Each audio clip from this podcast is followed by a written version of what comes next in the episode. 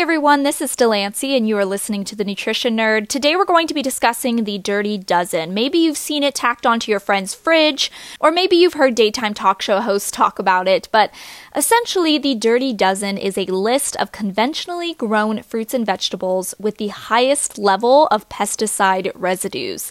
The list is published and updated on a routine basis by the Environmental Working Group, or EWG.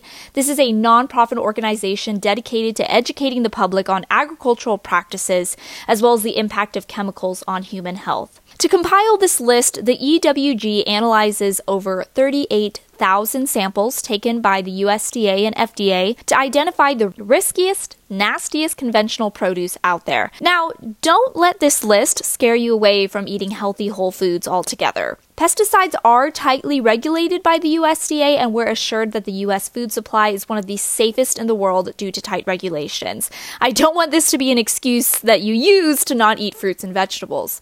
Because truthfully, regardless if a vegetable is on the dirty dozen list or not, health experts would still rather you eat the conventional version over, say, just a bag of Cheetos. Rather, this list is about taking your eating to the next level, seeking out the highest quality of produce possible if you're able to, limiting pesticide exposure to the best of your ability. And so, if a fruit or vegetable you're looking for or shopping for is on the Dirty Dozen list, the EWG simply suggests that you splurge on its organic version. I encourage you to print off a list for yourself, but just to give you an idea, here are the Dirty Dozen as of 2019 strawberries, spinach, kale, nectarines, apples, grapes, peaches, cherries, pears, tomatoes, celery, potatoes, and hot peppers. This has been the Nutrition Nerd. Hopefully, you learned something new today, and I will catch you in the next one.